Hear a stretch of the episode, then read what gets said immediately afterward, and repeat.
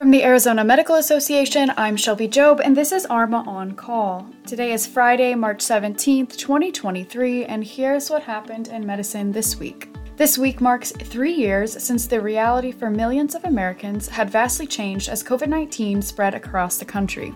To mark three years since the onset of the pandemic, we're diving into three ways the virus is still being talked about and impacting public health. Years after the onset of the pandemic, discussions about the origin of the virus are still ongoing. A completely bipartisan and unanimous vote to declassify intelligence information about the origins of COVID 19 has sent a bill to the desk of President Joe Biden. If signed, the public would learn what the U.S. agencies knew during the first days of what dominoed into a new reality for public health. Only a few days after the three year anniversary of the pandemic, President Biden is still undecided on if the documents will be made public. The great debate on the origins of the virus stems from what experts claim is a lack of transparency. Both Senate Democrats and Republicans believe this to be a positive step forward.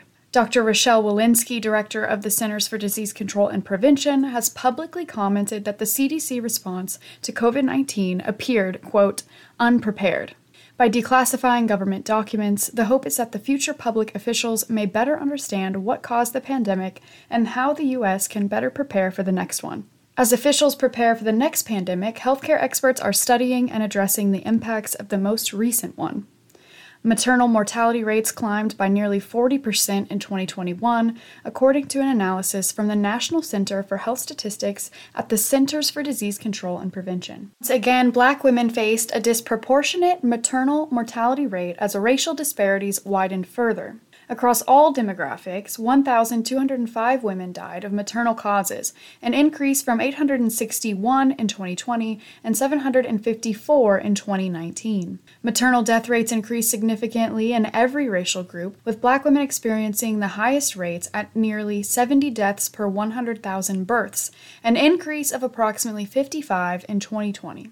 Healthcare experts cite COVID 19 as one reason for the staggering increase, but many factors play a role. Dr. Wanda Barfield, director of CDC's Division of Reproductive Health, named chronic conditions during pregnancy, access to quality care during and after pregnancy, and structural racism and implicit bias as other contributing factors. News about the increase in maternal mortality was preceded by the national coverage of dwindling access to maternal health care. A USA Today analysis found that about 2 million rural women of childbearing age now live at least two miles from a labor and delivery unit. And some rural communities are losing or already have lost their units completely, including in Arizona. Maternal health has been a topic of both urgency and concern over the past few years, but this latest report highlights the need for continued discussion and action. At a minimum, nearly 26 million Americans are or have been impacted by the long term side effects of COVID 19.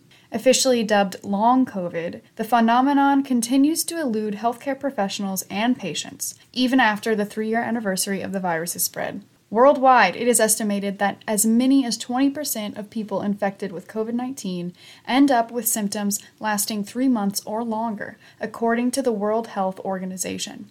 Estimates across reputable organizations vary, but one thing is obvious long COVID is impacting Americans' day to day lives.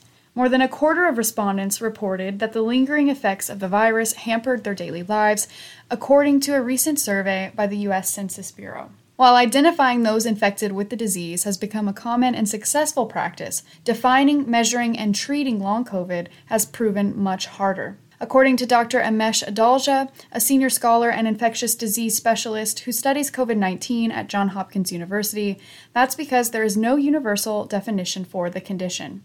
Quote, it's still unclear to many people whether that's being described as long COVID is one condition or several distinct conditions that are all being lumped together under the same umbrella term. Close quote. Over 200 symptoms of long COVID have been reported to the WHO, which defines long COVID as the continuation or development of new symptoms three months after an initial infection, and lasting for at least two months with no other explanation. Experts have varied opinions about the adequacy of this definition, some asserting it's too broad, while others think it should be broader.